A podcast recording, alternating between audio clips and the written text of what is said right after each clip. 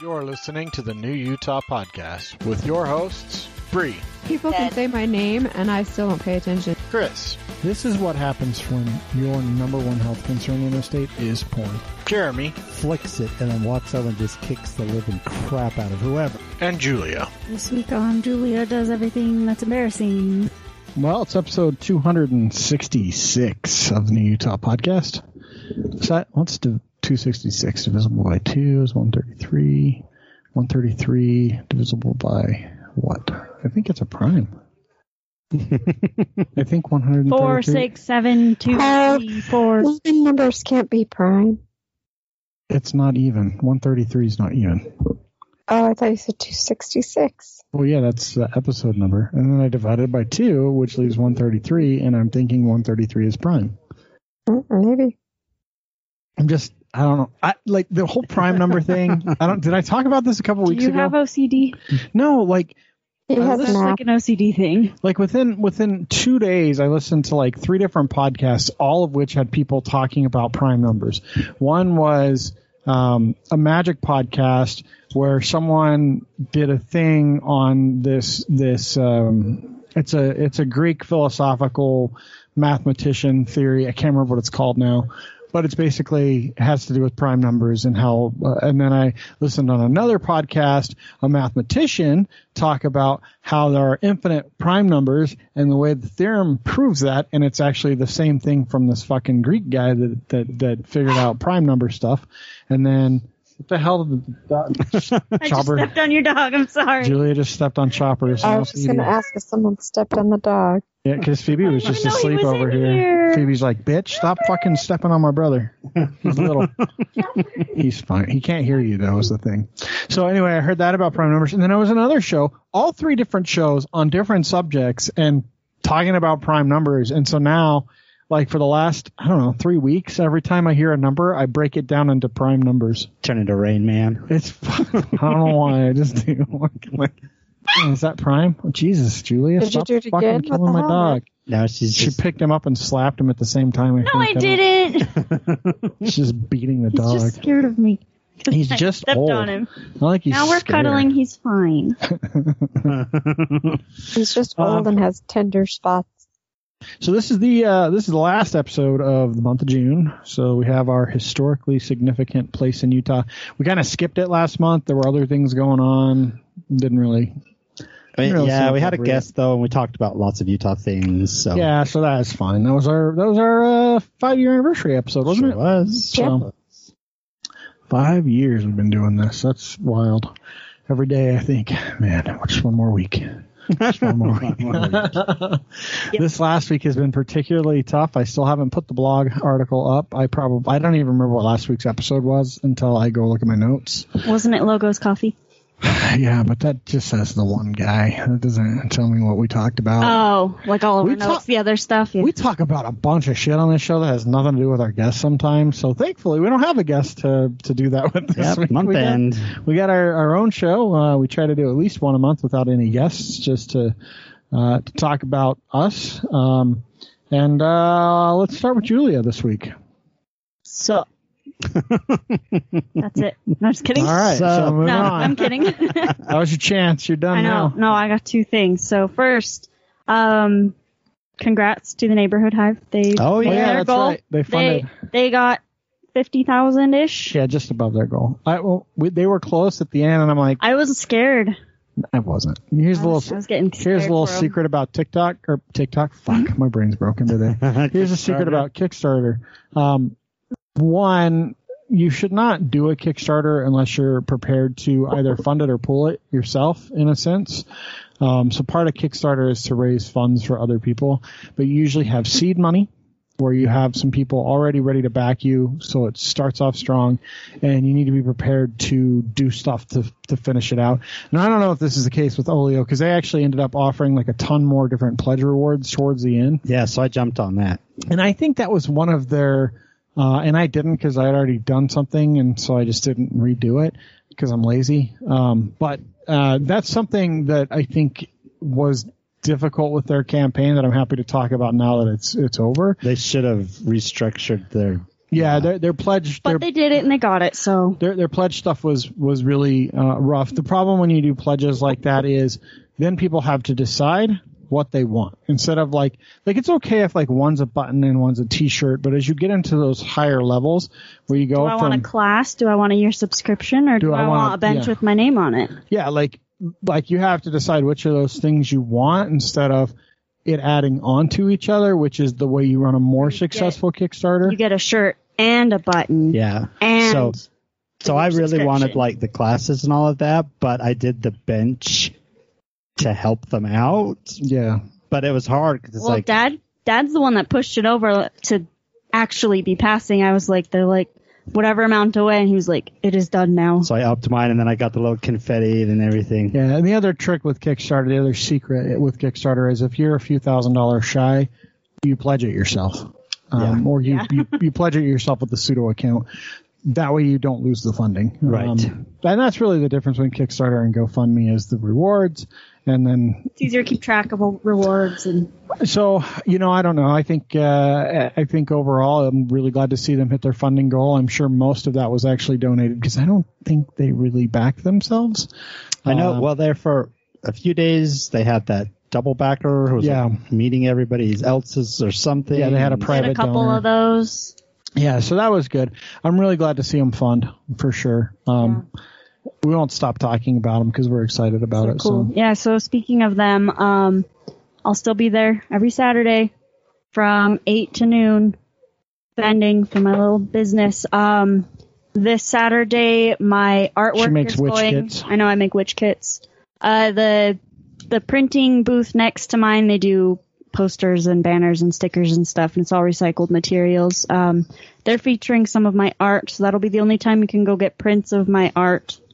And I know people have been asking, those who do know me and know my art, they've been asking for prints for years. So now's your chance. You got one week to get them. you finally got some prints. You got four hours, ready, set, go. Well, what are you gonna do with all the prints that are left over? I think she gives them to me and I can sell them. Oh, the the printing lady did your prints. And Yeah, so- yeah, I, yeah, she took some of my art and she's making Nice. printouts for that one day. People can come buy my art on stickers and posters and canvases and whatever. Good deal. Good deal. Yeah, so that's kind of cool. Yeah, go support them. Get some coffee from Jed. Uh, place an order with Olio. Just try and place your order before you go if you can with them. It helps them bring the stuff um, so they don't have to run home five seconds away. Um, well, and they have a they bring quite a bit of stuff, but if there's something specific you're looking for, yeah, yeah. I mean, the first couple weeks they were still judging how many people would show up. So, um, yeah. What about you, Jeremy? What's going on in your life? So when we did our driveway last uh, February, March, now that it's time to run the sprinklers, which it's actually been time for a little while, but I finally got someone out to take a look at the sprinklers, and it turns out they didn't cap any of them underneath the driveway. What? Yeah, they That's- said they did. That's fucking bad. Uh-oh. Yeah, but they didn't. So you have you're gonna have to dig the lines and cap the lines. They cut the line, and we're redoing the entire front section. Yeah, I mean you you have to because if you just let it run underneath there, it's gonna fucking cause a sinkhole into your driveway. Yeah, driveway. and see, there's already some slight cracking, and I'm oh, positive that's what it's from. Oh I'm no. like, what do you do? Like, do you go back to them and be like, guys? I sent them a message, and I, they're not going to respond. No. But I sent them a message, and it's like, "Hey, you guys didn't cap any of these like you said you did. Now I've got to replace part of my system." So the whole, none of you in listener land are going to know what this is, but on the right side of my driveway, On where the they side of your widened it the garage, most, uh, the landscaper that's helping me out, he just cut the line just past the valve, capped it, and we just are putting in a whole new line. yeah, you have It'll to. just be dead. Lines not being used Yeah. under the and that's cement, not basically. a big deal. I mean, that's that's actually fine. The Well, problem good, is don't to the problem take 'em is how much damage has it done Yeah. with the sprinkling. And we haven't you've run it a ton, but when when I have run it, you can see water going everywhere. So that's why I haven't run it too much. But he was thinking, you know, well, we know there's a couple heads under there, but I'll just find where they're at and we'll tap in. But he got to one of them and and water's coming out, and he's like, "Where was this original head?" And I'm like, "About five feet that way." And that's when he's like, "We can't. We you got no choice. We've just got to cut the line." Just got to cut it and redig and retrench. put in a whole new one. Luckily, my next door neighbor uh, that rents all the equipment has a trencher, oh, nice. and he came and trenched it for us the last night. odds that your next door neighbor has a trencher. I know. well, he he has so he's he's an IT guy. Is it a but he has a little witch? side business where he rents equipment like like Is it a ditch witch? She asked. yeah. It is. I And love so so rich. he's he was out there when we were doing it, and he had asked me if you like a month or two ago. He's like, "Well, when you fix all this, if you need a trench, let me know." So he happened to be mowing his lawn last night as we're discovering all this, and I, I, he's he's riding by on his mower right right by us, and I'm like, "Hey, I think we're gonna need to borrow your trench." And he's like, "Okay, you want me to go get it?" And I look at the landscaper, and the landscaper's like, "I can do it, but I'll charge you." And I looked at him, and he's like, "I'll do it." So he went and got it and trenched the whole thing like in half an hour. I want Oh, that's nice. So I'm I guessing mean, that's we probably watch their dog every time they go out of town, so that's probably good what I'm trade. going to have to do uh, Just- because my my sprinkler systems and such disrepair. I've really been trying to hold off on like actually doing work on it until they put that fucking wall up because I know they're going to cause problems. Yeah, they're gonna mess and, something up. And basically, since the earthquakes, the sprinklers have been all messed up. But I want to redo it because, like, we've got the sprinklers on the park strip. I actually just want to take those out completely, or put in like one or two small mister heads that Well, will so- get the whole strip. my landscaper was saying, I'll fix your park strip heads, but just so you're aware, um, Utah's getting ready to pass some sort of a something where they want to get rid of all park strips, They should. and they're going to pay people to tear them out and xeriscape them. He's like, I don't know when it's coming, but it is coming as landscapers. He's like, we've already been told that that's coming. So yeah, I'd heard that too. So uh, that means, Bree, we're not doing anything to our park strip. what does that 'Cause I mean wanna- for people like me who have no idea what you guys are talking so about? So you know the you know the between- spot by the sidewalk in the street. that little Yeah. bit of grass. So that Yeah, the that, You don't spot? actually own yeah, that you don't actually own that. That's yeah, that's usually the little owned city property by for city- flags and mailboxes and Right. stuff. but Yeah. um, but it's grass, and if if there's grass there, you have to maintain it, which means usually sprinklers and everything else and cutting it. Um, but it's fucking annoying because it's not really part of your yard, and, And it, have to make it it most nice, people overwater it. Right. And so what they'll do, what they'll do is like they did in Vegas probably 10 years ago, because that's when my brother-in-law lived in Vegas, is they would actually not, not pay you, pay you, but they would give you vouchers. So for example, they'd give you vouchers for a dumpster to come cut out and haul away all the grass. Then they'd give you vouchers for the gravel. So it didn't cost you. I mean, you had to do the work, but, but we've been wanting to do that for a while. So now I definitely know. Yeah. so he said hold it's, he said, oh, it's, it's coming, just so you're aware. I'll Good. fix this. I'll fix these, but it's coming. And so he kind of showed me where it was. Like when that day happens, go right here, cap it. It don't, it won't matter. You're good. So anyway, That's good. Yeah, I I have. Uh, I really need to redo them. The front yard needs them. D- Like the placement, whoever designed the sprinkler system for the front yard's a moron. I have no. And there's two sprinklers on the side of the house that are tied to the front yard system for some fucking reason. yeah. Well, although it seems daunting and I realize I myself didn't do it, he trenched it in about a half an hour and then he had the whole new, that whole new section put in in about an hour and a half. Well, yeah, I mean that, the the biggest part of the sprinkler system is trenching. Yeah. Like putting in the line and the sprinklers. gluing it together. It's not hard. I mean, it's just Cutting the dang holes. it's just cutting pipe and and then gluing pipe into fittings that are made for the pipe. Like So yeah, and then What- while he's at it, because I'm paying for it, he's going through and basically replacing probably just about every head I have. yeah. And it because he's like, oh, he's like, well, I've noticed you've got different heads. I'm well, yeah. Over the years, a head goes out, I just go to Walmart or, or Lowe's and get one. And he's like, the the the way to get the best use out of your system is all of the heads in a particular zone need to be the same style. Because otherwise, you've got one that draws two gallons, one that draws five gallons. Yeah, like if you have a Mister versus a Rainbird. and he's like, so each zone, if you want the best coverage, whatever you decide, but each zone should be the exact same style head. That way it stays pressured properly. Anyway, so he's going through and fixing all Well, when you replace like you have Rainbird heads, when you replace those, do you just replace the head or do you replace the whole unit? So I have a special wrench that you have to get into. No, you you pop down in it and you pop it up and hold it so that you can replace the actual head inside of the cone instead of replacing the whole body. So I've done most of them. It was the whole body, but a few of them I replaced the head on it. But, but I mean, we put that system in when we moved in, but that was 16 plus That years was a ago. DIY Yeah, that was job a too. long- It was ago. well, and we have secondary water, and that is brutal on your system. Yeah. So what kind of what wasn't kind of 16. What I was like 14 years. years ago? I was seven. I just yeah, it turned wasn't seven when we moved in. You guys hadn't been there that long. like we long celebrated my seventh birthday and What then year we did you moved move in. in? We moved in in 2006. 2006. So that was 15 years ago. 15. Very, very Neither of you are end, right. Just very end of ago. 2006. 14 and a half years. there you go.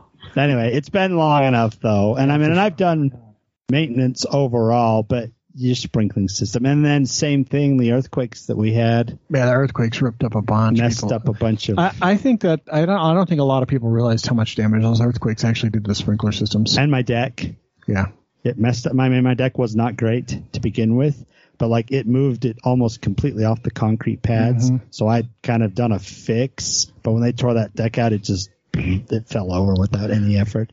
Anyway, so that's been my exciting.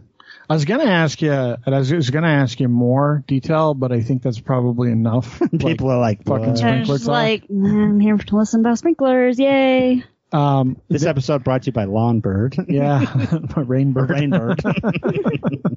What's the name of this big company? It's Rainbird Sprinklers, right? Yeah. Rainbird. Um, I uh, I spent several hours in my garden on Sunday morning, pulling all the fucking grass and weeds up one by one by one. Trying not to get the Yeah, trying to leave the carrots intact. so like you go look at it now, it's nice and clean dirt and like seven carrots and nothing else because my peppers didn't come in, my parsnips didn't come in, and I just fucking throw up my hands. I will never try. Why did I think you said you had parsnips? Uh, I did. I tried to grow we them. tried to go. Was it was it you or was it Bree that sent me that thing about we're gonna spend all this time and we're gonna spend thirty dollars on a plant, we're gonna spend all this Oh, stuff that was me. That video for a seventy nine cent pepper. yeah, it was a TikTok video. Well, remember when we had Farmer Luke on? He, Uh-huh. he talked about that specific thing too. He said, you know, people, it's great that people are growing in their own yards, and it's really important to know how to do that and to garden. But the typical home garden costs you way more to produce what you get out of it than what you would buy from a farmer at a farmer's market or from, you know, Farmer Luke at Peterson Farms. right. So don't make it your only source of food. Like, And so get that a hobby. And Well, and so I mean, it's fine to make it your only source of food if if you're able to do that. I mean, fuck, you get. Good. I don't think you realize, Julia, how much like homegrown farm shit you've had during your life. Like compared to most people, like the majority of your diet has probably been homegrown stuff supplemented by it's corn and squash and potatoes and Chickens, zucchini beans, and but eggs, eggs. I and mean, beans and asparagus. yeah, and and, it and you can that stuff. What you don't eat, you can, and you eat it throughout the year. And lots of squash. all yeah. year. Why is it called canning if we actually bottle it? Uh, it's the process can because it used to be done in cans, but it's the process that Yeah. pasteurizes it Even in the olden days, it was done in cans and not Yeah. bottles. Like 1930s, 40s, when uh, tin cans, actual tin cans came out. Not aluminum, but tin. It, it revolutionized everything, and yeah, people actually canned with tin cans. Because you could pressurize them and you could seal them and you could. But then I just when thought it was World War II always came out, there was a shortage of tin. That's when they migrated to bottling. Glass, yeah. But the process is still known as canning. It's the same process too, really. You boil stuff and you take it out and you let it sit and come If back to temperature. Did it right, you're great, and if you did it wrong, you'll all get seminar. Well, if you get it wrong, if you get it wrong when you, You open it it, wrong, up, you eat it that night for dinner. that you typically know when you open it up. The nice thing with jars now is they they they pressurize themselves Right. and they little suck their little pop-up So the little poppy thing, if you go to open something and the little poppy's not, it, and it's going tick tick tick, yeah, you have to throw it away. Yeah, but you gotta let it, It you gotta let it sit like a whole day before you test it. Yeah, Because sometimes when you pull them out, they're not down yet. They haven't sucked down yet. So yeah. When we do corn and stuff, we'll set it on the counter, and then three or four hours later, you start hearing the pop pop pop pop. as pop. they're all sucking down, yep. all sucking. Well, I've got a whole bunch of marinara sauce still, like back there behind the Oh, curtain yeah. of awesomeness that I just puss puss out. It just puss Pop. out. I pop out whenever I want to make a pizza or like. Just whip it out. The problem is because there's no preservatives in it. Once you open it, Oh yeah, that's like it. one jar of that's too much for Bree and I for most stuff. And so like we open it, I'm like, okay, we gotta have pizza, we gotta have some pasta, and probably another thing of pasta in the next two weeks. like that's all it's good for. Um, but I, I love it because I made like huge batches before Christmas and now I've got it all year, uh, which is really kind of nice. Um, yeah. So my garden, uh, total failure. Like the zucchini and the cucumbers are really starting to grow. The radishes are The fucking. potatoes are growing like crazy. Yeah, the potatoes always grow really well. Potatoes do well. Um, and my raspberry bushes are dying. I've got all my peas grew and they were growing just fine and they started vining and they connected to each other and drag each other down and they were done. We've got to harvest our peas. Our our peas are ready to harvest now. so radishes, you're like, oh, when they pop up, they're ready to go. Well, they've been ready to go for a while and they're tall. They're like half my body height tall. And I don't know if that means that they're going to be huge underneath and not good. Not necessarily. So most likely they're all clumped together. So what I would do is anytime now, go ahead and pick a few. And when you pick a few, it'll make room for those that are still in the ground. to keep growing. Yeah. yeah, because there's some, there's definitely some big ones. My spinach looked like it was going to do well. Started flowering, and I don't know with spinach if you're supposed to stop the flowering. Yeah, you don't want it to flower. Oh, well, that's why. So my spinach is ruined because I let it flower. So if you cut it Let down it go though, next year. cut it down, it'll come back. Oh, really? You can usually get two to three. Just cut it all, like cut it at the base. cut it about an inch or two out of the ground, and then it'll grow up All the again. flowering pieces, just cut them off. Okay, I'll have to do that. Because you can do that with all with different the Yeah, lettuces. I, I wondered spinach. because like you want your squashes and stuff to flower, but apparently you don't want your your greens to flower. no, once they get about five six inches, give or take, cut them, Okay. eat them, and then they'll grow back. You'll get a few cuttings this season. All right, I'll have to do that because they were growing really, really well, uh, and now they're flowering. So, uh, anyway, That's chickens will eat them. Oh, Yeah. yeah, chickens love it. They'll the eat 'em. flowers and stuff. Yeah, I bet. Phoebe will probably eat them too. She loves spinach. um, yeah, I don't know. So Fourth of July coming up. We ought to talk a little bit about. Yeah, uh, don't like. No Fourth of July. It's canceled. Yeah, I mean it's. I don't know. It's canceled, but we gave. La- go listen to last week's episode 265 if you want to hear where all the fireworks shows are. They're all on the third. Um, because Utah's stupid. Um, we have the fourth is God's Day, so we can't possibly celebrate anything on God's Day. Although I guarantee you, the fucking valley will be ablaze. Um, but if there's Our any, valley has already been ablaze. yeah, I was going to say, so up in Ogden, yes, this was crazy this morning. I woke up to the news. Up in Ogden, there was a four alarm fire that had an apartment building and a couple other buildings um, on fire. Uh, and then um, uh, in Salt Lake yesterday, uh, or, or overnight, there was also a fire, uh, a big fire in a, in an, um, I don't know what. I think they were. Uh, it was like 11th East and 4th South was the apartment complex in Salt Lake. Um, that was a five alarm fire. So They had to pull people out of their balconies with the ladders and stuff. yeah, I mean none of it's a building collapse, thankfully. But and then we had the the fire up by Brickyard uh, that destroyed all that new Yeah, construction. those those Uh, are condos or whatever that was. yeah, all that unfinished construction. Some of those local businesses up there. Good job. Um, so it is really easy for fires to start. Don't light off fireworks. Just please don't. Um, we'll talk a lot about uh, uh, some restrictions. So Utah is in a in a state of um, severe drought through most of the state. Actually, uh, exceptional drought through most of the state. Extreme drought through um, what is not uh, exceptional, and a very tiny amount in northern Utah, like nor very far north, is uh, severe to moderate. There is no place in Utah that is less than a moderate drought zone. Um, but the vast majority of the state, like I said, is an exceptional drought. Even in the Salt Lake Valley, um, Tooele, Is exceptional more County. than moderate? Yeah, exceptional is the is the worst. exceptional is um, the U.S. Drought Monitor, uh, which is Why is not a- say severe? Severe sounds more intense. so there's there's uh, basically um, six zones. So there's none, D0 which is abnormally dry, D1 which is moderate, D2 which is severe, D3 which is extreme, D4 which is exceptional, and then there's no data. exceptional just sounds like slightly, like slightly. it sounds like it'd be a one. Not to me. Exceptional to me is like completely out of the ordinary. This Yeah, is you make an exception for it. yeah. This is this is way beyond anything normal. It's not slightly dry or moderate. Like it is so dry that it, this is just it's the driest I think we've ever been in recorded history. Basically, you breathe on it too hot and you might start a fire. And essentially, everything south of the Great Salt Lake in the state is in an exceptional drought. There are some areas, smaller areas towards the eastern side of the state and like the eastern side of like Salt Lake Valley into the high mountains there that is just extreme. Uh, but the vast majority of Utah is under exceptional drought, which means we haven't had any rainfall. Um, it means that when we do get rainfall, like we did, was it like last week? Herriman actually has a flash flood because the ground is so dry it can't absorb water and the dry creek bed that people normally walk along was completely full of water just flowing like a giant raging river. That's just down the street from me.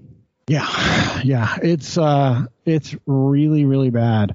Um and and uh because of that there's you know the governor's asked us to pray for water. Um that's been great.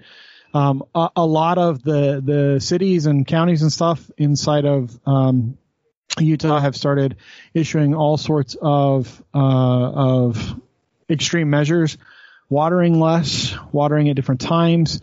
Um, you'll see a lot of the county parks. Um, I've even seen a lot of the golf courses now actually start to yellow.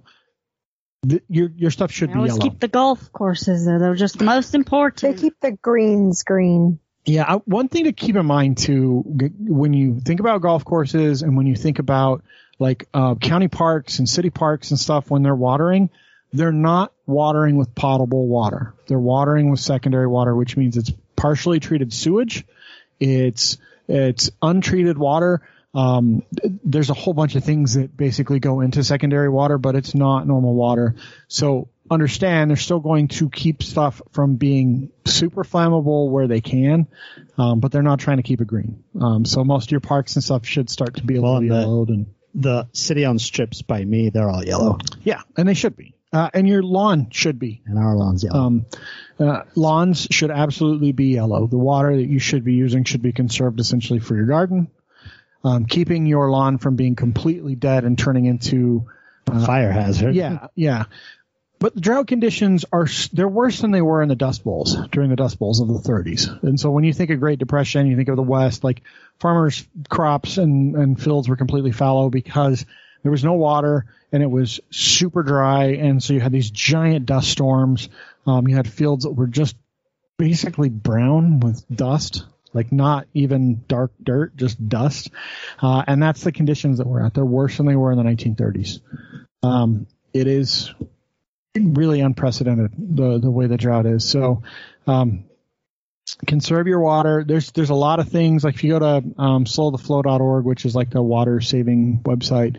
Um, there's a whole bunch of ways to save. So, water less. Um, you know, uh, an average quarter acre yard takes 3,000 gallons of water every time you water it. Water two times a week is what they're saying. Um, three times. Don't be washing Utah. your cars in your driveway, people. That's Yeah. so many gallons of water. It's like It's actually more efficient to go to a car wash because a lot of times those places have recycled water. So check into it because they can run it through filters and use it again. Mhm. the Um, water. If you water wash your car at home, you're using an average of five thousand gallons of water for each car wash. And it's not even worth it to do it on your lawn unless you're planning. Yes. Yes. And Yeah. you're it's not even worth it to do it on your lawn unless you're planning on not watering your lawn for the same amount of time as those 5,000 gallons of water. So don't wash your car at home. I know that it seems cheap. It's a nice way to cool down, but it just uses so much water. Maybe I'm wrong on the five thousand. Five thousand. It's so you you have to average. I think it's like ten gallons per minute your hose puts out. So even ten minutes is hundred gallons of water, and it takes people usually a lot longer than ten minutes to wash their Our, car. our pool's 6,000 gallons, and it takes a day and a half to fill it. Yeah.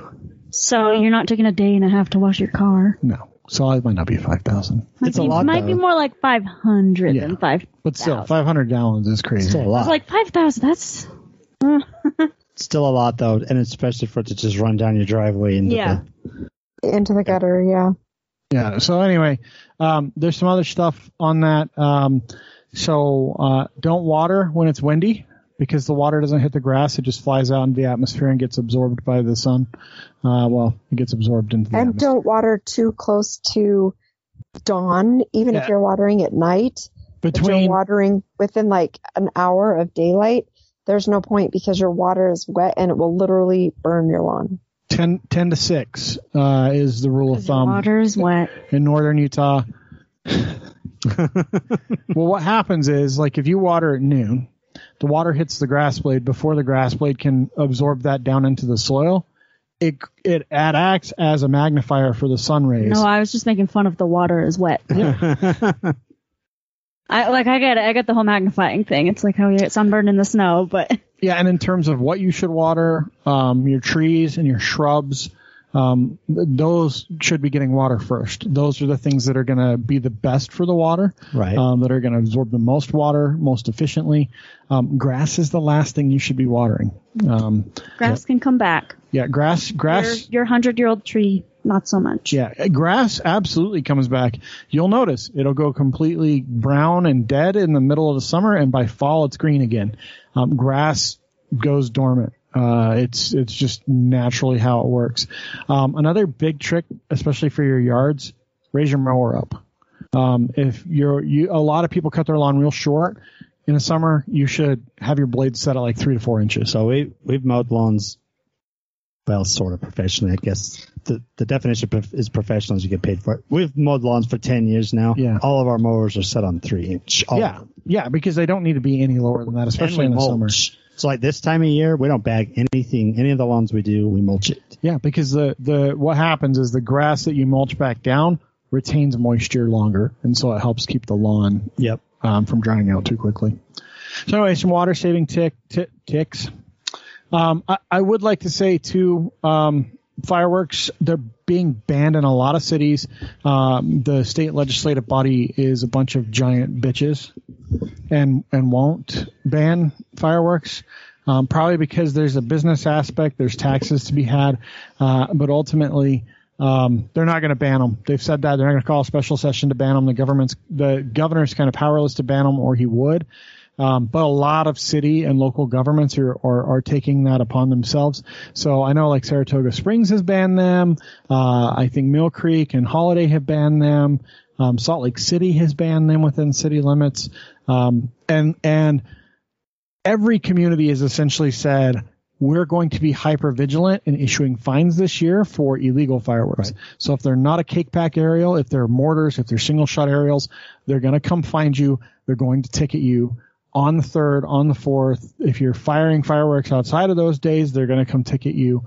So just don't fucking do it. Um, I just don't understand what this maniacal need is to set fireworks off when you know it could burn down your house, your neighbor's house, your whole fucking neighborhood. Like, just Yeah, don't I do mean- it. If you go to if you go to unifiedfire.org, the Unified Fire Department of Salt Lake Valley, this is Salt Lake Valley. There's obviously you know other um, uh, other municipalities in the state of Utah, but in Salt Lake Valley, if you go look, uh, they have a pretty up to date map of where fireworks are allowed and not allowed, and basically um, any county land, uh, any public parks, it's banned everywhere. It's banned in a lot of cities. Midvale has banned them. Um, essentially, the, here's the places that you can light off fireworks: West Valley because they don't give a fuck. Magna because they're poor. Murray and Taylorsville haven't haven't banned them yet. West Jordan, parts of South Jordan, Riverton, and Draper. Everywhere else on the so valley. basically, where we live, Nope. people are idiots and they can start fires. Nope. Where we live, you cannot light fireworks. Yeah. Burns is But across the street from us is West Jordan, and yes, kitty corner from us is West Valley. Correct. So just walk across the street and then you can light Well, and fireworks. just Well, because they're not A banned, firework doesn't realize that 6200 South is a barrier Something's and it's not going to illegal doesn't blow back across. Trust me, my neighbors have lit my house on fire three different fucking times. Like it, the fireworks don't care. Different neighbors. Yeah, each time the same same neighbors, but different neighbors. No, so same, same house, different, different neighbors. yeah, just because it's not banned doesn't mean you should. Do Also, if you're renting a house, like why would you be spending as much money on fireworks as these guys do every year? Every time there's a new rental, like they're always spending money on fireworks, and they they lit our What you backyard can't on enjoy, fire. what you can't enjoy your Fourth of July because you're renting a house. That's, yeah, that's what? correct. Yep. Oh, oh, I But you see. can't enjoy Only your for those who are homeowners to enjoy. Uh, no, I don't think homeowners should do it either. But maybe it's because they don't own the home, and the homeowners care. are like, homeowners are like, I don't want to fucking risk it. I'm not gonna light fireworks off. Just don't do it. Just don't. There's plenty of big displays. You don't even have to leave your freaking front yard most of the time to see the big displays around the valley. Just sitting in your backyard Yeah, on you your can just- patio and watch. Yeah. having a pool party. The kids are going to sit in the pool and We are. On Sunday. We insure so many volunteer fire um, departments down south, and literally months ago, they were calling and just verifying coverage and stuff because they were going out on so many calls, and that was before it was this bad and before the holiday was approaching. Well, So don't don't don't make the firefighters work so hard at their jobs, guys. Just don't. We're in fire season, but we're not in like the deep of it yet. No, no, and started. And the the problem is, guys, when the Fourth of July happens, like this this this coming weekend, and people light off fireworks, first responders are really stretched because if someone lights off a firecracker and fucks up their hand, guess who has to respond? It's the fire department. It's the paramedics tied to the fire department. So they bring the whole fucking engine down the street to treat the dipshit who blew up their fucking hand. Um, cops are spread pretty thin, but cops can't even put out fires. Best cops can do is try and get people out of buildings that are on fire. But so the fire department is not only assessing injuries from morons, but they're also having to deal with fire set by fireworks. said over the morons lit. Yeah, pretty much. So just don't light off fireworks. Just don't do it. You don't need to. Get a sparkler in your fucking driveway with your kid, and that'll be it. Just throw some poppets. And that, people. honestly, how the fuck are Oh, sparklers poppets are illegal? fun. How, how are they not illegal? Yeah, that was They're just so goddamn dangerous. and people are like, oh, here, five year old, have this lit fucking fire that sparks everywhere. Give them, Yeah. including give them backwards. their five year old sparklers. All the time. Go to any Give them a glow stick. Go go to go to fucking Liberty Park on Pioneer Day. You see little kids running around with sparklers all the time. hot red glowing metal. What the fuck? Who decided Yeah. that was a good idea to let kids play with sparklers? I. I mean, Roman candles are just as safe, Well, right? Roman candles are illegal in Utah. Yeah, they are. Uh, look, I I grew up. I grew up in Wyoming where we got to have whatever fireworks we wanted whenever the fuck. Because we wanted. Wyoming's one of those states that doesn't care. I almost blew my hand off by sticking a whole bunch of different firecrackers, including an M80, in a Coke can, lighting it, and hucking it down a storm drain, and it blew up as it was leaving my hand. I almost lost my hand. Was it cool when it blew up in the storm drain? No, it deafened us for like three fucking days. Really? And all the homeless so people bad. down there are like, Oh. But we used to like look. I'm I'm I'm wholly admitting how irresponsible I was as as a high school kid and a and a, and a middle school kid. Learn from Chris's mistakes. in high school, we I I can regale you with stories, but we would have fireworks wars every year to the point like we would run around town, l- you know, late evenings in the middle of the summer, firing Roman candles and bottle rockets at each other. Pointing them at people and firing them to hit them with them. We used to go up in the mountains or out in the switchbacks uh, by the river and do it. And my, I think it was my junior or senior year of high school. I got hit in the eye with a Roman candle ball. Thankfully, I was wearing a pair of glasses and it just burned a hole in the glass. Literally a hole in my glasses that I just lived Wow. with because I was a poor college student following that. That I just lived with for like two years, a burned hole in my glasses. Did I stop when it hit me in the eye? no. We kept going.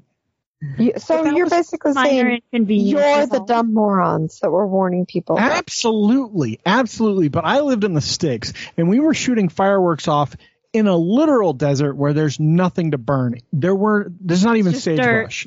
You've been up there. I've taken you up uh, Mormon Canyon. Yeah. It's just dirt. There's nothing to burn Your, your truth. for a long way. So it's it's not going to cause a fire. That's where we were doing that shit, or in the middle of the street where definitely there could have been a fire. but But not a brush is- fire. don't do it. It wasn't smart. I'm telling you this as a like I had fun doing it and looking back, man, I was stupid. Man, that was a really bad idea. public service announcement. There is a reason some of those fireworks should be illegal, and they are in fact illegal in the state of Utah. So just don't do it. Don't light fireworks, guys. Um, so I might do something on the website actually. Um, you know, we talked to a lot of uh, food truck vendors Mhm. uh, and a lot of restaurants. Um, you know, Viet Pham, uh, Fam, Fawn, uh, you know, Pretty Bird um, used to own Current uh, until they close that down, yeah. um, but owns Pretty Bird. Um, and Pretty Bird's new location is actually where Sandpan used to be on 7th and 21st. Mhm. So much bigger. I think they probably will run out of chicken less. So that one's the one that I'll go to. the Um, parking is better. yeah, that's for sure. There is There parking. is parking. Um, Oh, there's parking at the other place too. You just gotta pay for it. You know, we've talked to we've talked to the guys from Bumblebee Grill. We talked to a lot of restaurateurs and and people in the food and restaurant industry on the show. Uh, and I was talking to someone uh, uh, earlier this week, and they said, "Why don't?" Because we have you know the one things we have um, the historically significant places and the famous people and all that stuff about Utah. We don't have on the site as a section just for food. And um, I was thinking it would be a good idea for us to do uh, like maybe a top 10 of our picks, um, you know, where we could talk about, you know, coffee shops that we really like and food trucks that we like and restaurants that we like. Uh, I think that would be something that a lot of people would dig. So I wanted to, maybe we can do something like that. Maybe I can go back through and like tag, uh, all of those blog posts and stuff. And all your extra section. time. Yeah, yeah. So much extra time. You're just so so so free. Every So I was actually talking to uh, the guys. So it's no mystery, I don't think, if you've listened to the show. Uh, I do some work on the side for uh, Food Truck League, which is a, a local Utah company that um, helps food trucks find places to be. So they do a lot of scheduling and booking for business complexes. They set up big food truck league nights in different parts of the the Wasatch fronts. They have them up all the way from Ogden down to, in fact, they might even have some in Logan, uh, all the way down to Provo. Um, and so like, for instance, on Wednesday is the, there's a, I think Daybreak has a, a food truck night. Um, they do a night at their hub on Wednesday actually as well.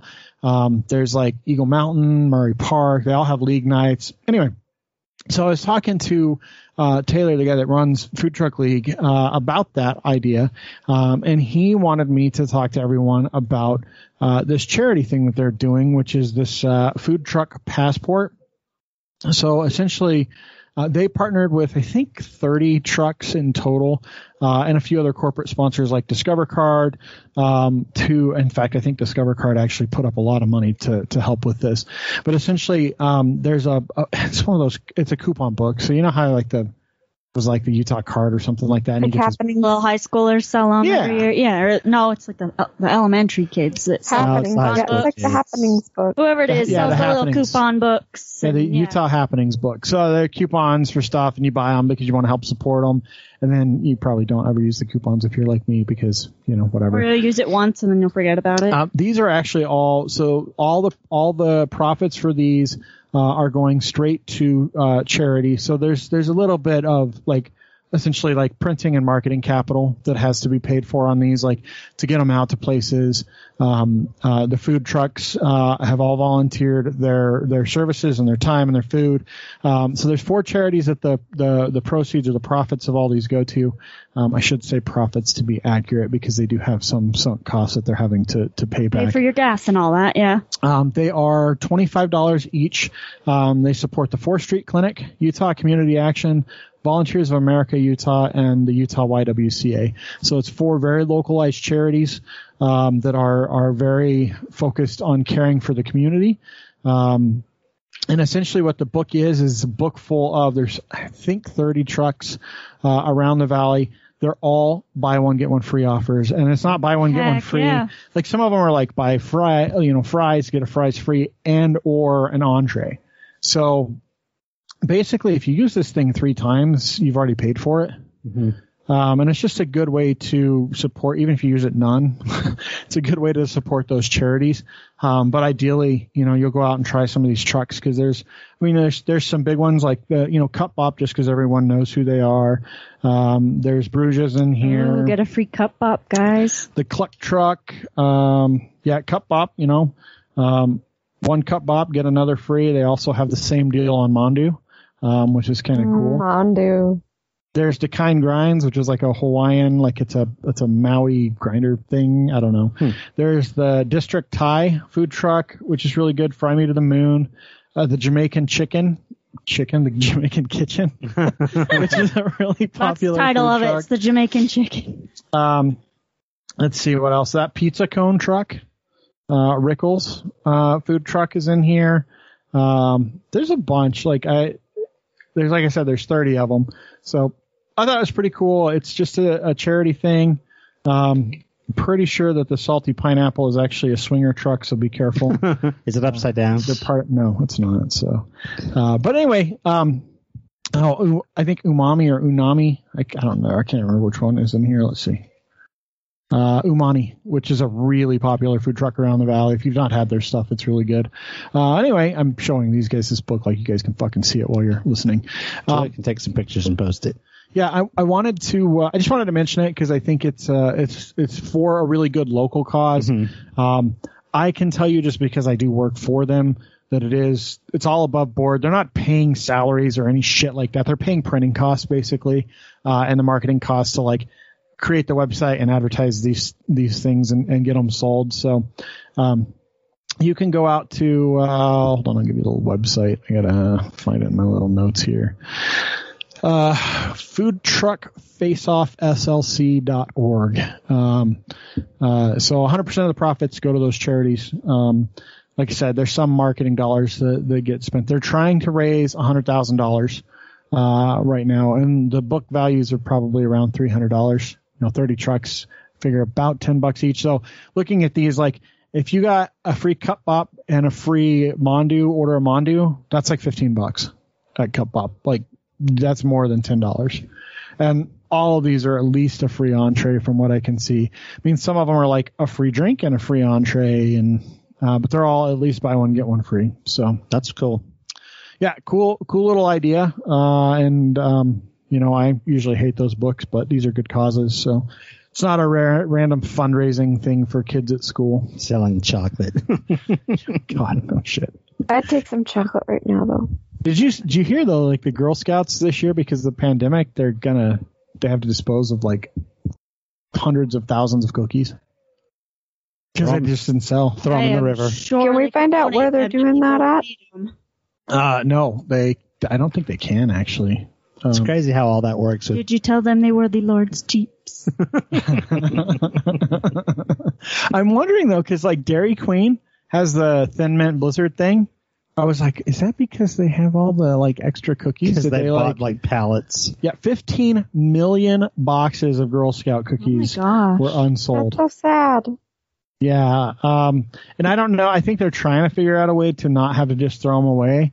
Um, I but think it's that they were. I had heard that they were doing some like half off thing, but I think you have to know how to get that, and it's not on everything. But I don't Yeah. know. Look into it, people, because it's a worthy. The Girl It's really- Scouts do good things. yeah, it's They don't really discriminate like the Boy Scouts do. That's true. They're all inclusive. What? I don't want to talk about that. I don't like Karen. We got to tell my Tar- my Karen story Why? because it's funny. All right, I'll be the judge of that. Okay. So um I'm a dispatcher for those of you who don't know. And the other day um we had this lady who's trying to call in for her mom who's like 90 something. And their signal doesn't come through.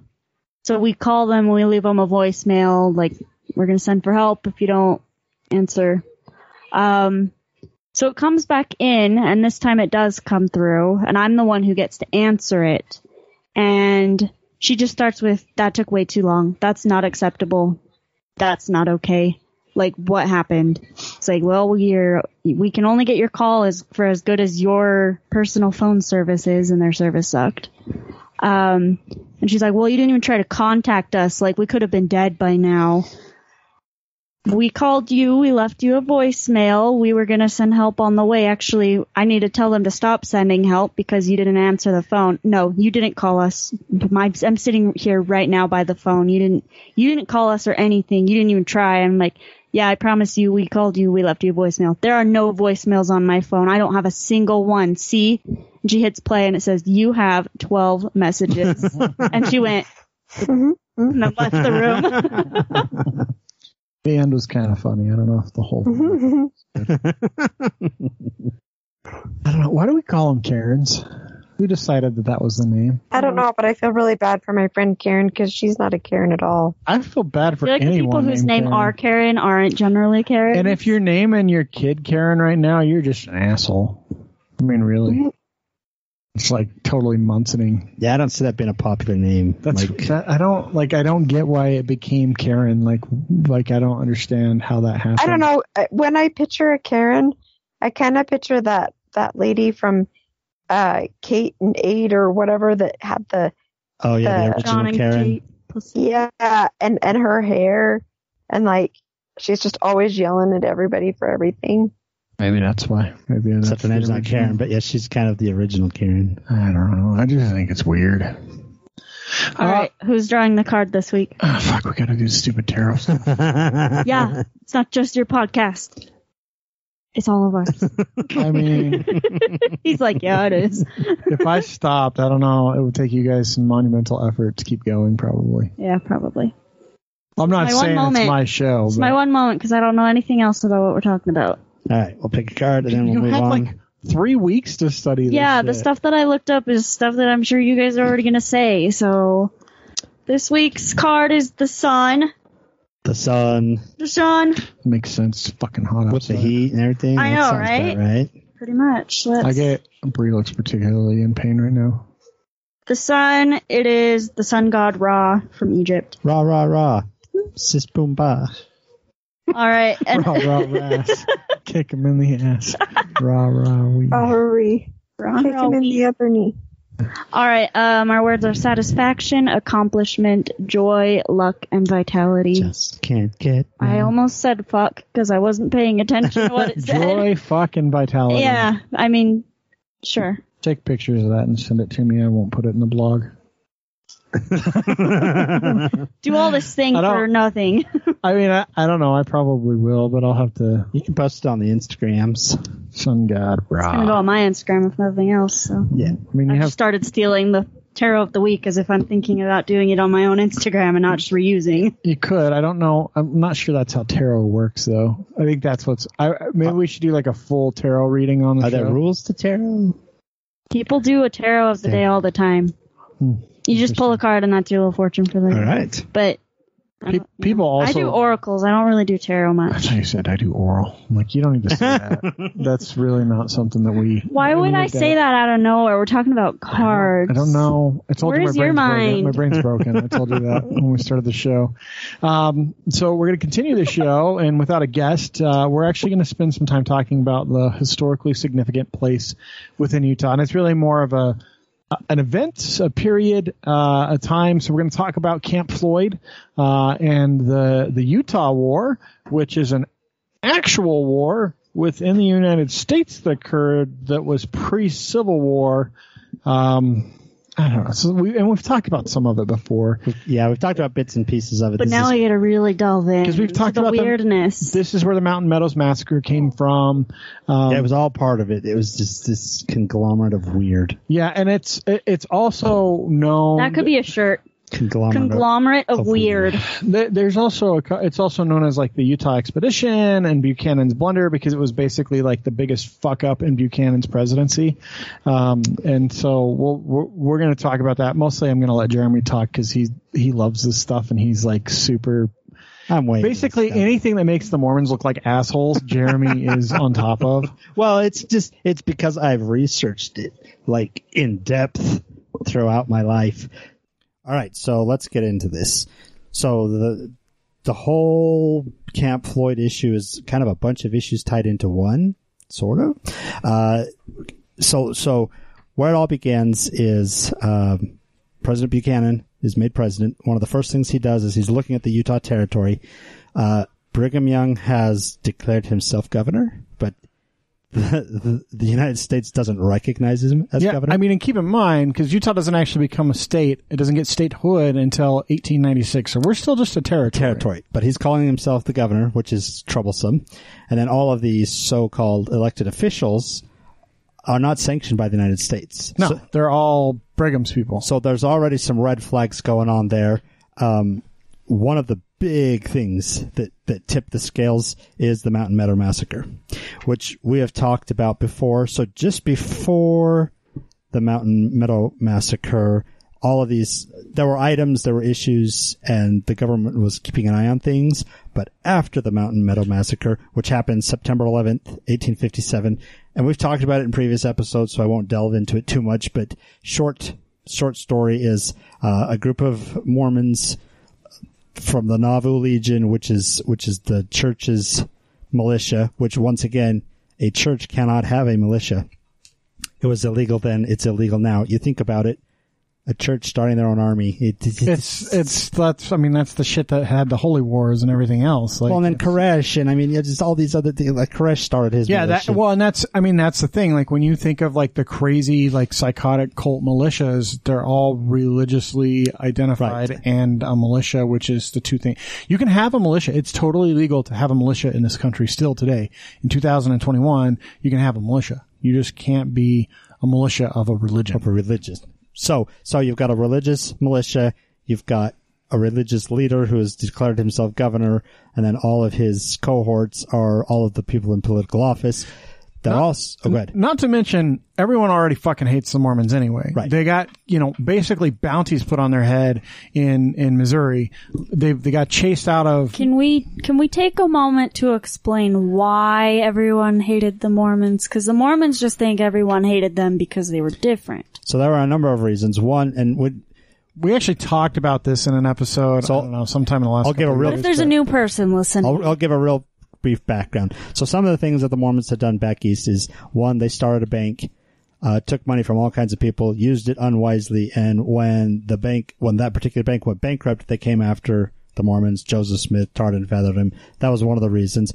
Also, Not just because they didn't like. they had also started the Nauvoo Legion in Nauvoo, which Uh-huh. once again was an illegal militia started by a church, started by Joseph Smith, and so it was basically Joseph Smith's own private army. So they'd had issues in the past. and a lot of the a lot of these you know militia generals um, that worked underneath Joseph Smith and even Brigham Young um, it, the stuff they did was really fucked up like they were killing people under the guise of like it's okay because the church said so God told us to. God told us to Well, in fact, Joseph Smith made himself the general. Yeah, like I mean, it's, like a.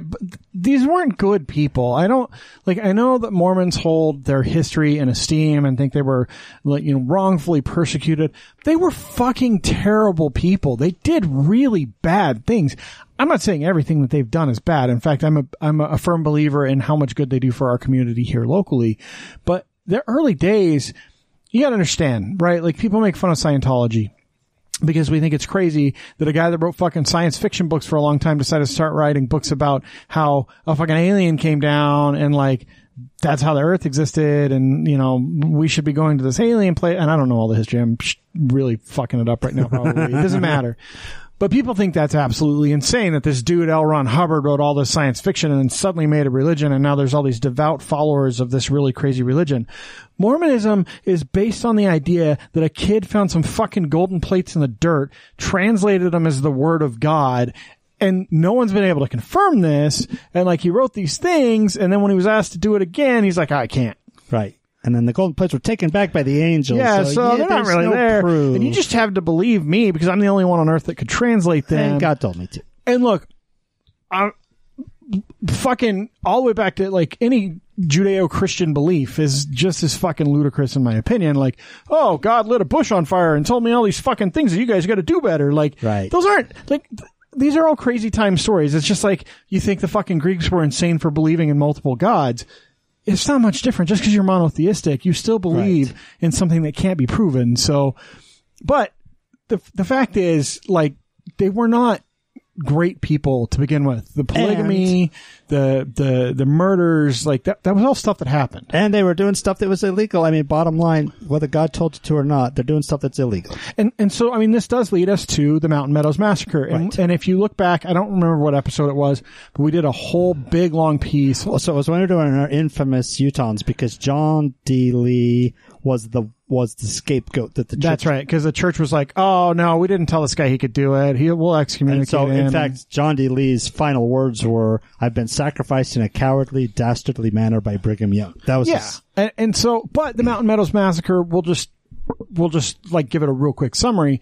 Basically, what happened is uh, the Mormons uh, weren't happy with uh, some settlers, uh, and and uh, they basically got in cahoots with the Native American tribes in the region. with a handful of Paiutes. Yeah, with some Paiute Indians, they all dress up like Indians. they fucking go in and murder this whole town, basically. all but all but seventeen kids under the age of seven because Yeah. they figured they were too young. Basically, little kids that couldn't do anything, uh, and then say, "Oh no, the fucking Paiutes did it." right? And it wasn't. Everyone knew that it was the Mormons that did it, and and and so anyway, it's this like really big travesty, like whole basically fucking genocide of a town. Um, And the funny thing is, on a side note to this one, then we'll move on. It wasn't until September of 2007, 2007, that the church finally admitted that y- they orchestrated that it. yes, the members of the Mormon militia planned and committed the killings. Yeah. So, so on the backs of all this stuff that's happening, um, in, in the mid to late 1850s, um, Buchanan is basically faced with this decision like, great, there's this, these fucking guys out here, um, they're, they're, they're, they're in a position to basically secede. Now, and you have to understand too, Utah was a southern state.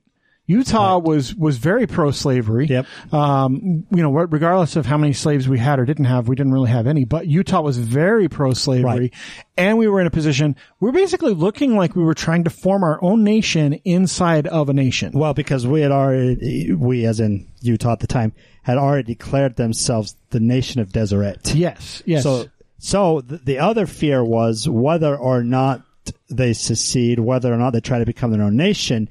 The South was already in the midst of trying a- to do that. in a well, and in a position to fund and send armies to Utah to help Utah because they wanted the Southern. Yeah, because then they could continue there.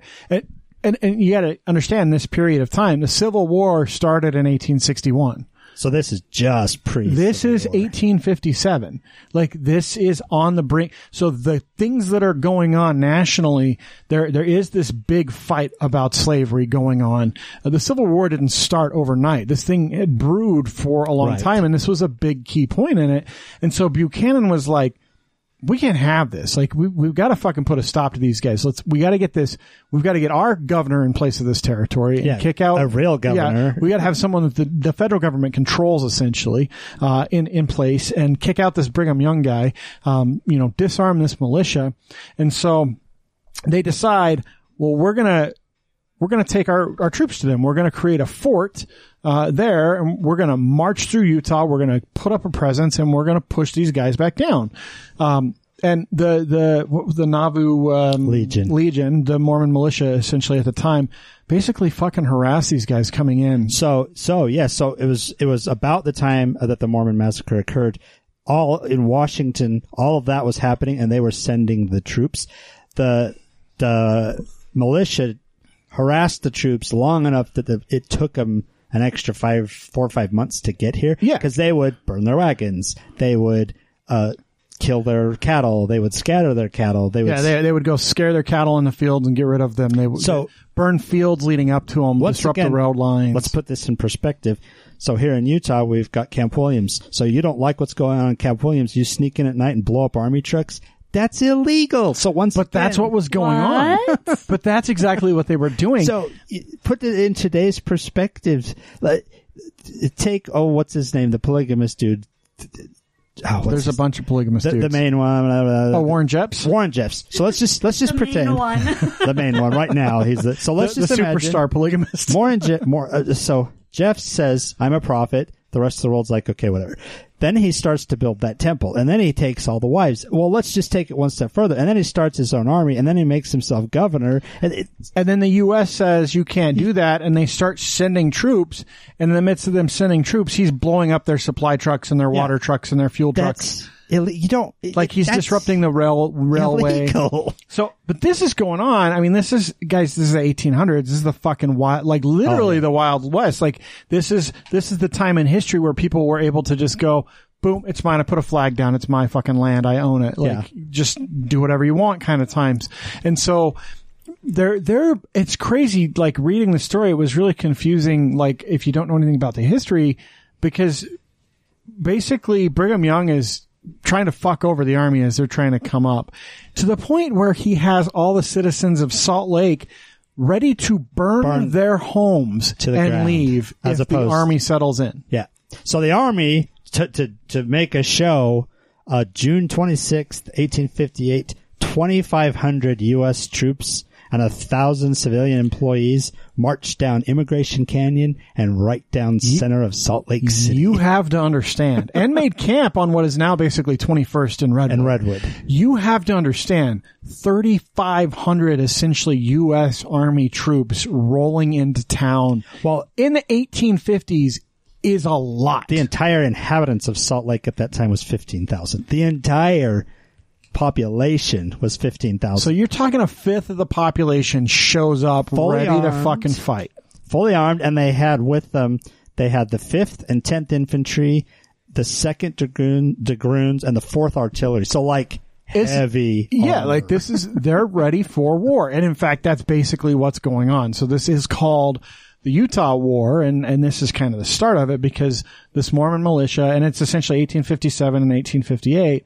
They're they're doing tons of shit against the U.S. government. And the U.S. government says, no, we're going to install a governor. We're going to have a big troop presence there. In fact, it was the largest troop presence in the U.S. at the time. Yeah. At, at the at its peak, there was over three thousand Troops. troops. which is, I mean, 3,000 doesn't seem like a lot in today's world, right? Like 3,000 people live in Kearns. But you take that when the whole entire population was fifteen thousand. Yeah, and you have 3,000. This was a huge army base essentially at the time. right. I mean, this is, this is Hill Air Force Base in the middle of Salt Lake City. Right. So they set up on the 21st South and Redwood, basically. There's, it does, they're there for a little while, a relatively short yeah, it's, it's, it's essentially a camp and they go, okay, so to, to, to avoid basically murdering people because that's where they were. Like we said, you know, Brigham Young had people convinced to light their fucking houses on fire. He had instituted martial law Yeah. in Utah, which again, you can't fucking do as a territory without federal permission. well, Like- that's terrorism. I mean, yeah. In today's world, it 100% is. Like, that would never happen. But it was the Wild West. And so, to avoid, like, to avoid the, like, crazy amount of, of, you know, actual potential genocide, um, you know, the, the army says, okay, well, we're going to set up base really Right. close. And so they pick a, pick a location, um, uh, Cedar Valley. Cedar, Cedar Fort. Yeah, but it was Cedar, Oh, Cedar Cedar, Valley Valley, at the originally. time. So they go to Cedar Valley and basically like Well, so and part of that agreement was Brigham Young steps down and they install uh, Cunningham. and they install the new, and, and that was part of the agreement. So they install him, Brigham Young steps down, then they go to, down to, yeah, Cedar Valley at the time. Now it's called Cedar Fort. Well, and it, there's two. So Cedar Fort exists, but there's also Cedar Valley. So originally they went to Cedar Valley. Where this is, guys, is um, it's basically just west of Utah Lake. So there's there's a, a chunk of the Oquirrhs that sits there. Um, it's it's basically south of where Eagle Mountain is now. Um, there's there's a little valley right at the base of those mountains. very strategic though, because at the time Salt Lake was the biggest city and Provo was the second, and this is right in smack between. dab in the middle. So where the army could be activated and go to either spot. It's the same reason the Silicon Slopes exists in Lehi. That it's the mid, spot. It's the midway point. I mean, it's obviously it's closer to the freeway system, but it's this, it's the midway point between the two. Um, they had this, uh, you know, the water from Utah Lake available to them.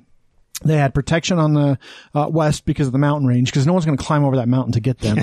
so it's a very good defensible spot, uh, but also pretty fucking worthless in terms of land. Yeah. they find out real fast, and so they Well, so they sent out their Corps of Engineers to search the area, and they're like, "We got to find something better than this because this is garbage." so then they take over a town. Fairfield, Yeah, Fairfield, which is maybe 15, 15 miles, if that, farther It's- west. It's essentially closer to the lake. So it's not much farther away, but it's got the river. It's so it's got water. It's got fertile land. It's got a place that they can actually grow things. And if you don't know where Fairfield is, don't worry. There's 98 people that live there right now. So it still exists. But essentially, I mean, this becomes, uh, this becomes, um, uh, Camp Floyd, uh, is, Yeah. is, is Fairfield, is what is now And Fairfield. it's named after the the head of the Department of War, the Secretary of War, John B. Floyd, is where that name comes from. Yeah, and and so they start building this place, and this this place was pretty impressive. Like mo- most of the, if you go now, you'd never know it was there. All that's that, all that's left is like the one little meeting hall, the the the footprint. So the foundation is there, and the little cemetery. That's it. There's and you because don't the really. ce- because the cemetery had a wall around it, Yep, and it's still there. and, and it's still there because cemeteries don't go away once you bury someone. Well, the other thing to keep in mind is they also took a number of prisoners. Um, the the Mormon hierarchy who were practicing polygamy at this time, Yep. that is when they arrested them, and they were being held at Camp At Floyd. Camp Floyd, yeah. and they were using, I mean, their own force, but they were also using these prisoners to build the camp. Well, and part of why this is such a significant part of Utah history, um, I mean, other than the fact that the, you know, there was actually a war, so to speak, essentially a pre-Civil War, Civil War, uh, within the Utah territory is what this actually did for the Utah economy. Because I mean, this is this is in the late 1850s, 1858, 1859, and they estimate that the camp cost two hundred thousand dollars to build.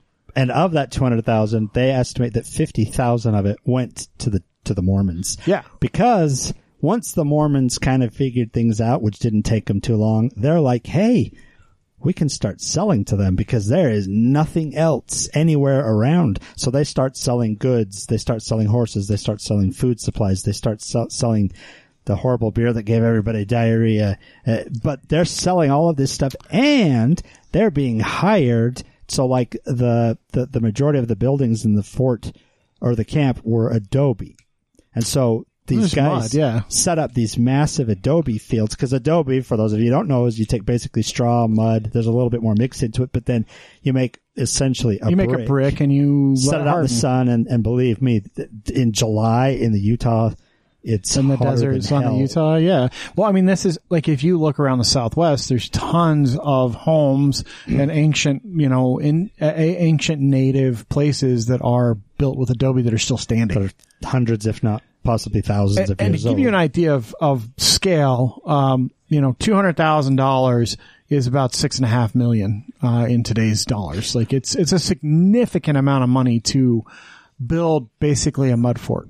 Well, and when and when they were sent out there, they weren't given the provisions, the money to build this fort. They were sent out there, and nobody really exactly knew what was going to happen. And so they had to. They they had no choice. They had to start paying the locals to help provide everything. So so yeah. So so now the tables have turned. They're still harassing them. They're still letting their their horses out at night. They're still, but now they're selling stuff to them and making a whole lot of money. Yeah, a whole ton of money. So, that, I mean, the, the, the quarter of that they think went basically directly to Brigham Young and the church itself. But there's countless. I mean, Utah at the time was all LDS because they basically killed everyone else hmm. when they got here as the Catholics. Like, So then, and then, I- for example, when the, when the army took over, they said everything, there was a mileage, there was like everything 25 miles radius of this belongs to the U.S. government. Uh, and of course the people were, there were already homesteaders. they were like, well, no, we, we voted this, that, and they're like, on your illegal voting system that the United States government doesn't, Doesn't recognize, recognize, this is ours. Yeah, I mean, so and and that continued. I mean, the fort was the fort was very short lived, right? I mean, this was not like something that uh that lasted a really long time. I think Camp Floyd closed down in like sixty one. So 61 because of heightened tensions back east with the Civil War about to erupt. Uh, after that period of time, they, they figured that this Mormon issue's not the problem that they thought it was. So they slowly broke down. So they didn't just empty the fort. So they went from 3,000 to 700 and then the 700 maintained for about another six to nine months. And then the Yeah, well, and one of the things to keep in mind, like the reason this war and and this period is referred to as Buchanan's blunder, is because he basically just looked like a dipshit. Like we didn't come and do anything. The Mormons. The, the Mormons really fucked over the military, the U.S. Army at the time, uh, constantly. So they're, on one hand, the U.S. Army is paying them for things, and on the other hand, they're like stealing it. they're stealing the mules and turning around and fucking buying them, you know, paying, you know, having them, having the U.S. Army pay for the mules that they had just stolen from the U.S. Army. Like that's exactly the kind of shit that went on for two years. And, um, you know, it, basically Buchanan was made to look a fool. Like, okay, I'm going to quell, you know, I'm going to squash the Mormon uprising in, in Utah. He did nothing of the sort. No. Well, and it, really not even a single shot was fired. Yeah, I mean, it was it, again like the Mountain Meadows massacre is actually considered part of the Utah War, uh, but that was again that was just a fucking massacre. That was the the the, the, the church and the, the militia murdering people, Right. but uh, there were no like U.S. Uh, soldiers really killed in that uh, in all that exchange. Um, but it's a pretty, I mean, it's a pretty significant part of Utah history. It did a lot to bolster the economy. Right. Well, so the other thing is, uh, the Army Corps of Engineers built roads. Yes. Massive roads. They're the ones that put the roads through Provo Canyon, uh, cutting like two, over 200 miles out of a normal trip going around the mountain range or going different routes. Uh, they built up the town at the time. The town of Fairfield became the third largest city in Salt Lake, in Well- Utah at the time. Oh yeah, because there were three thousand U.S. troops there. Living there. They had like 17. And and and, and, army bases then weren't any different than they are now. So you have the whatever troop grouping there is, but there's a reason like Hill Air Force Base is a huge part of the Utah economy because it employs so many people, not just military people, but a lot of civilians. And so you you know communities grow around that. That's why Layton exists is Right. the Air Force base. Well, and the other thing you have to think about back in this day, it's not like it's not like the the military bought anything. They had to set up massive farms. yeah, They immediately grew that their was one of the very yeah. first things that is start growing food and start and what they couldn't grow they would have to buy. But this is the 1800s. There's no Walmart. yeah. I mean, it was also like they would have stuff shipped in, but this was just it. Like Buchanan didn't ship stuff for them, and the stuff that they did ship, the militia basically fucked up the whole shipping lane. Right. They, right? So they were burning fields and they were disrupting, like breaking wagons down, Right. robbing them, and uh, yeah, it was the whole thing.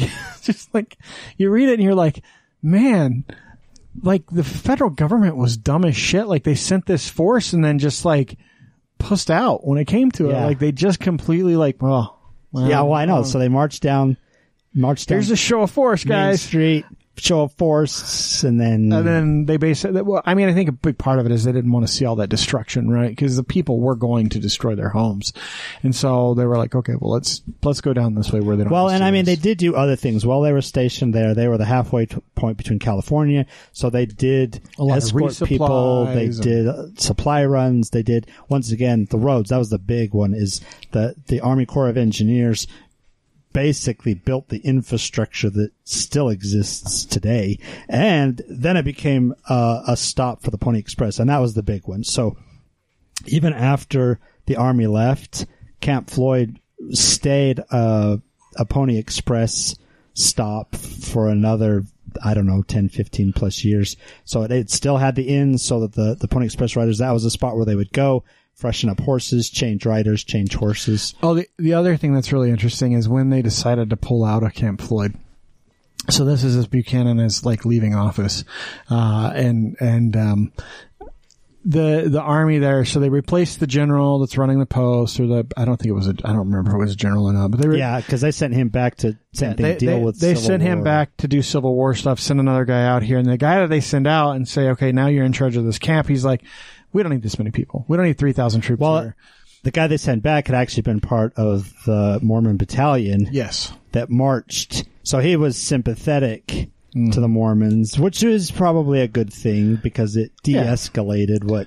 Well, and, he, and he's like, we don't really need all these people here. So he dismantles this camp. And so as the troop count goes, they sell off all their stuff. For like nothing. So, so like, this, this is kind of, this is kind of like the best way to envision it. So, these guys get there, uh, the army gets there, and their mules, they pack mules, and they have cattle, let's say. So the, the Mormon militia scares off all their cattle, rounds them up, sells the cattle back to the army, right? At a good price. Army buys the cattle, um, and this goes on, they scare them off, they, they, they buy them back. Now the camp needs to be dismantled, and so now the army goes, well, we don't need 500 head of cattle. We only need 100. So let me sell you those 400 head of cattle, but I'm going to sell it to you. Uh, let's say they were $100 a head. Now it's $20 a head. yeah, because I just want to get rid They're of it. selling, they're selling it at like rock bottom prices that they've already paid way more than they should have. It A was couple of their times. fucking cattle to begin with. Like this is kind of how the things went for two years, which is why it was such a fuck up. Uh, and they did that. I mean, literally, they sold everything. That's actually why when you go out there today, you can't see anything because when they left, like the mud houses, the adobo houses, like they just rinsed them down. Basically, they just completely made them evaporate. Right. And then they dismantled nearly everything else. Yeah, they they sold off the adobe bricks. They Yeah. they uh, dismantled the barns, took the wood, yeah, a- dismantled the. anything that they could. They dismantled and sold. It's it's like absurd. well, and much- back in that day, the army sold off all all of the weapons too. Yeah. Armies don't do that now, but back then they Yeah. sold all the rifles. They're like, the oh yeah, we don't need we don't need guns for three thousand men when we only have five hundred. We're going to sell the twenty five hundred guns back to. gun. right back to the Mormons. Oh, here you go. Mormons have these guns. Wanna Don't go killing anybody this sundial? time, you rascals. so, I mean, this was not. This is a monumental fuck up on the U.S. government's part. Um, it. I mean, thankfully it resolved peacefully, right? Because then, then, like, really So- leading right out of this is the Civil War. Then at the very end of all of this, uh, somehow, someway, Brigham Young agreed to, to the final demands that they had in return that he, the Mormon church, and all of these guerrilla Mormons were, um, ex- exonified by the government. Yeah, yeah. So the, the government basically says, Uh, yeah, okay, we'll leave. We'll just consider this, this whole door closed and, um, you have immunity. Don't worry Yeah. about all the people you killed. You're all good. You're good. We understand. So once again, that, that Buchanan and his constituents were really, I mean, in this, I mean, this is really one of the big things that he's known for fucking up in his presidency. yeah. He was not, I mean, and you probably heard the name Buchanan and don't really think much about who he was. This is part of why. So. Anyway, so that is Camp Floyd. And once again, we couldn't talk just about Camp Floyd. You had to talk well, because it's just so tied into all these other things that happened back back before Utah was a state. Uh, you know, the, and the fact that it, I mean, it was a civil war, right? It it was a peaceful civil war that didn't have you know deaths of U.S. troops, but people died. People were involved in it. Oh Um, yeah. Well, and and the town of Fairfield, because it was a military town, there were shootings, there was gambling. Oh, yeah. Well, and they were, like- they were- prostitutes. I mean, that was a big problem that the Mormons had is like they, they, the military guys would go up to Salt Lake and be like, Oh, hi, nice little Mormon girl. Why don't you come hook down for us at the, uh, the, the base? Uh, I mean, true. that's, that's really what happened. Uh, and of course, you know, but this is the thing, like this is at the time when Mormons are like, they're making beer, they're selling beer to the troops. Because it wasn't a they're- problem yet. Yeah. So, I don't know. Like, it's, uh, it's a, it's a very interesting piece of our history. So to this day, you can go out there. There's uh there's a monument that talks about it, and like I say, there's the original, like And supposedly isn't it like super haunted down there? supposedly, but but one of the, ori- the the only original building left, and I think it was like the the, the mess hall or something like that, still exists. Uh, they do classes, they do different things there. Um, really though, really all that's left is you can stand in the middle of the foundation's footprint. Yeah. Uh, and it was like 1100 feet by 60 feet or something like that. And the, the, the little bits of foundation are still there. So you can, you can stand in what was the fort. But, but after a short period of time, they realized the fortress part of it really wasn't that necessary. So it started to expand. It just became a base. Uh, yeah. So, so within the central fort would have been the headquarters, the, the officers, but, Yeah, but, they didn't even keep like the munitions there. Like the, the yeah, they built their own you- you- munitions. well, you have to. Like, you don't want the you don't want all the gunpowder because this is the 1850s. It's still black powder. Like, Right. Well, know. and they still had they still had issues with Indians um, raiding and and yeah, it was Indians back then. We call them Native Americans or First, First Nationers if you're in Canada. eh? But it was Indians back then. but that back then that's what they referred The to. The Utes and the yeah, Utes, Paiutes. as they should have because we took all their fucking land. Because the funny thing is, we're fighting over this, but it, none of it was there was our land. Truly. Yeah, truly. And we had just committed genocide of an entire fucking continent, two continents of people Right. underwent complete genocide and, we don't talk about that enough. Uh, but maybe that's for another show because, uh, I think that's going to do it, uh, for this episode. Um, hopefully you liked what you heard. Um, I don't give a shit if you didn't. Um, Super interesting. You know, if you did like what you keep heard, do a little research because there's a lot of cool information. There's a ton of stuff on this out there. on all of all of this topic because it's all it's all tied into one messy conglomerate.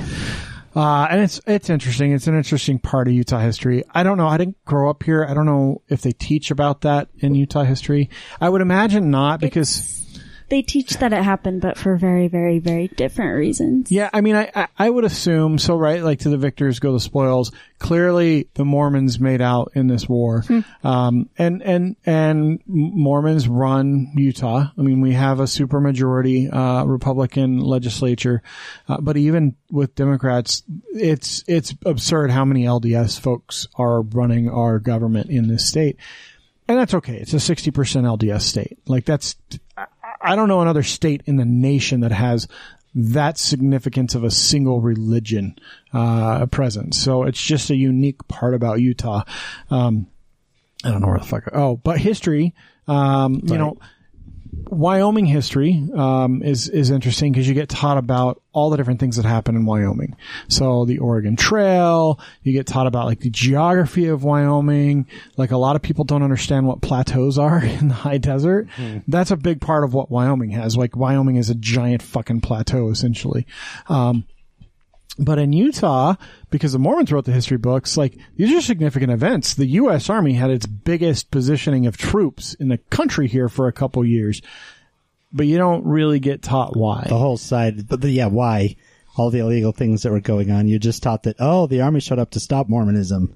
Yeah, which isn't really. I mean, they did, but it wasn't really to stop Mormonism so But much. Mormonism is in and of itself, nobody cared. That wasn't the point. yeah, uh, it was all the stuff that they did. Anyway, um, hopefully you liked it, and and share the episode, please. Um, that's what helps us more than anything is is uh, when you guys share stuff, uh, and then. Um, you know, follow us on social media at TNU Podcasts on almost every platform. I think the Facebook is actually the New Utah Podcast, but I don't remember what the actual username is. it doesn't really matter. Um, our web New podcast. is it TNU Podcast for the username there. So yeah, it really is TNU Podcast on every platform. Um, thenewutah.com is our website. Um, hopefully I'll get the uh, gumption to put up the food thing because I think it's a really good idea. Yeah. Uh, but we do have, like I said, there's there's the one things to do in Utah with tons of stuff that, and this is all from guests that have said, hey, you should really do this thing. You should go on this hike. You should go check out these tunnels. I mean, we just had the the summer uh, solstice. Oh, yeah. and, and the summer solstice, like going up to those sun tunnels up in like obscure fucking northwestern Utah that takes two hours to get to from Salt Lake is really cool. Um, equinoxes are really cool there. Um, but it's stuff like that that, um, kind of off the beaten path sometimes, um, that are, And our, what are they called? Dark sky, our dark sky. yeah, we have tons of dark sky areas. Lots of cool stuff that you wouldn't really think about or know, but yeah. lots of cool stuff featured on the site. It's not just uh, recaps of of the show, although those do exist. There are recaps of the show as well. Um, but interesting if you if you want links to stuff like for this episode, I'm sure I'll put up links to the water saving stuff on Slow the Flow and the Unified Fire stuff. Um, I'm sure when I get to this week's blog, I'll put up links to the events that I talked about last week. So hopefully, uh, hopefully, um, you guys find it helpful, um, for sure. And next week, I don't, well, I don't even know what we're doing next week. I usually don't know until like Sunday, Sunday or something. We have guests for next week, so.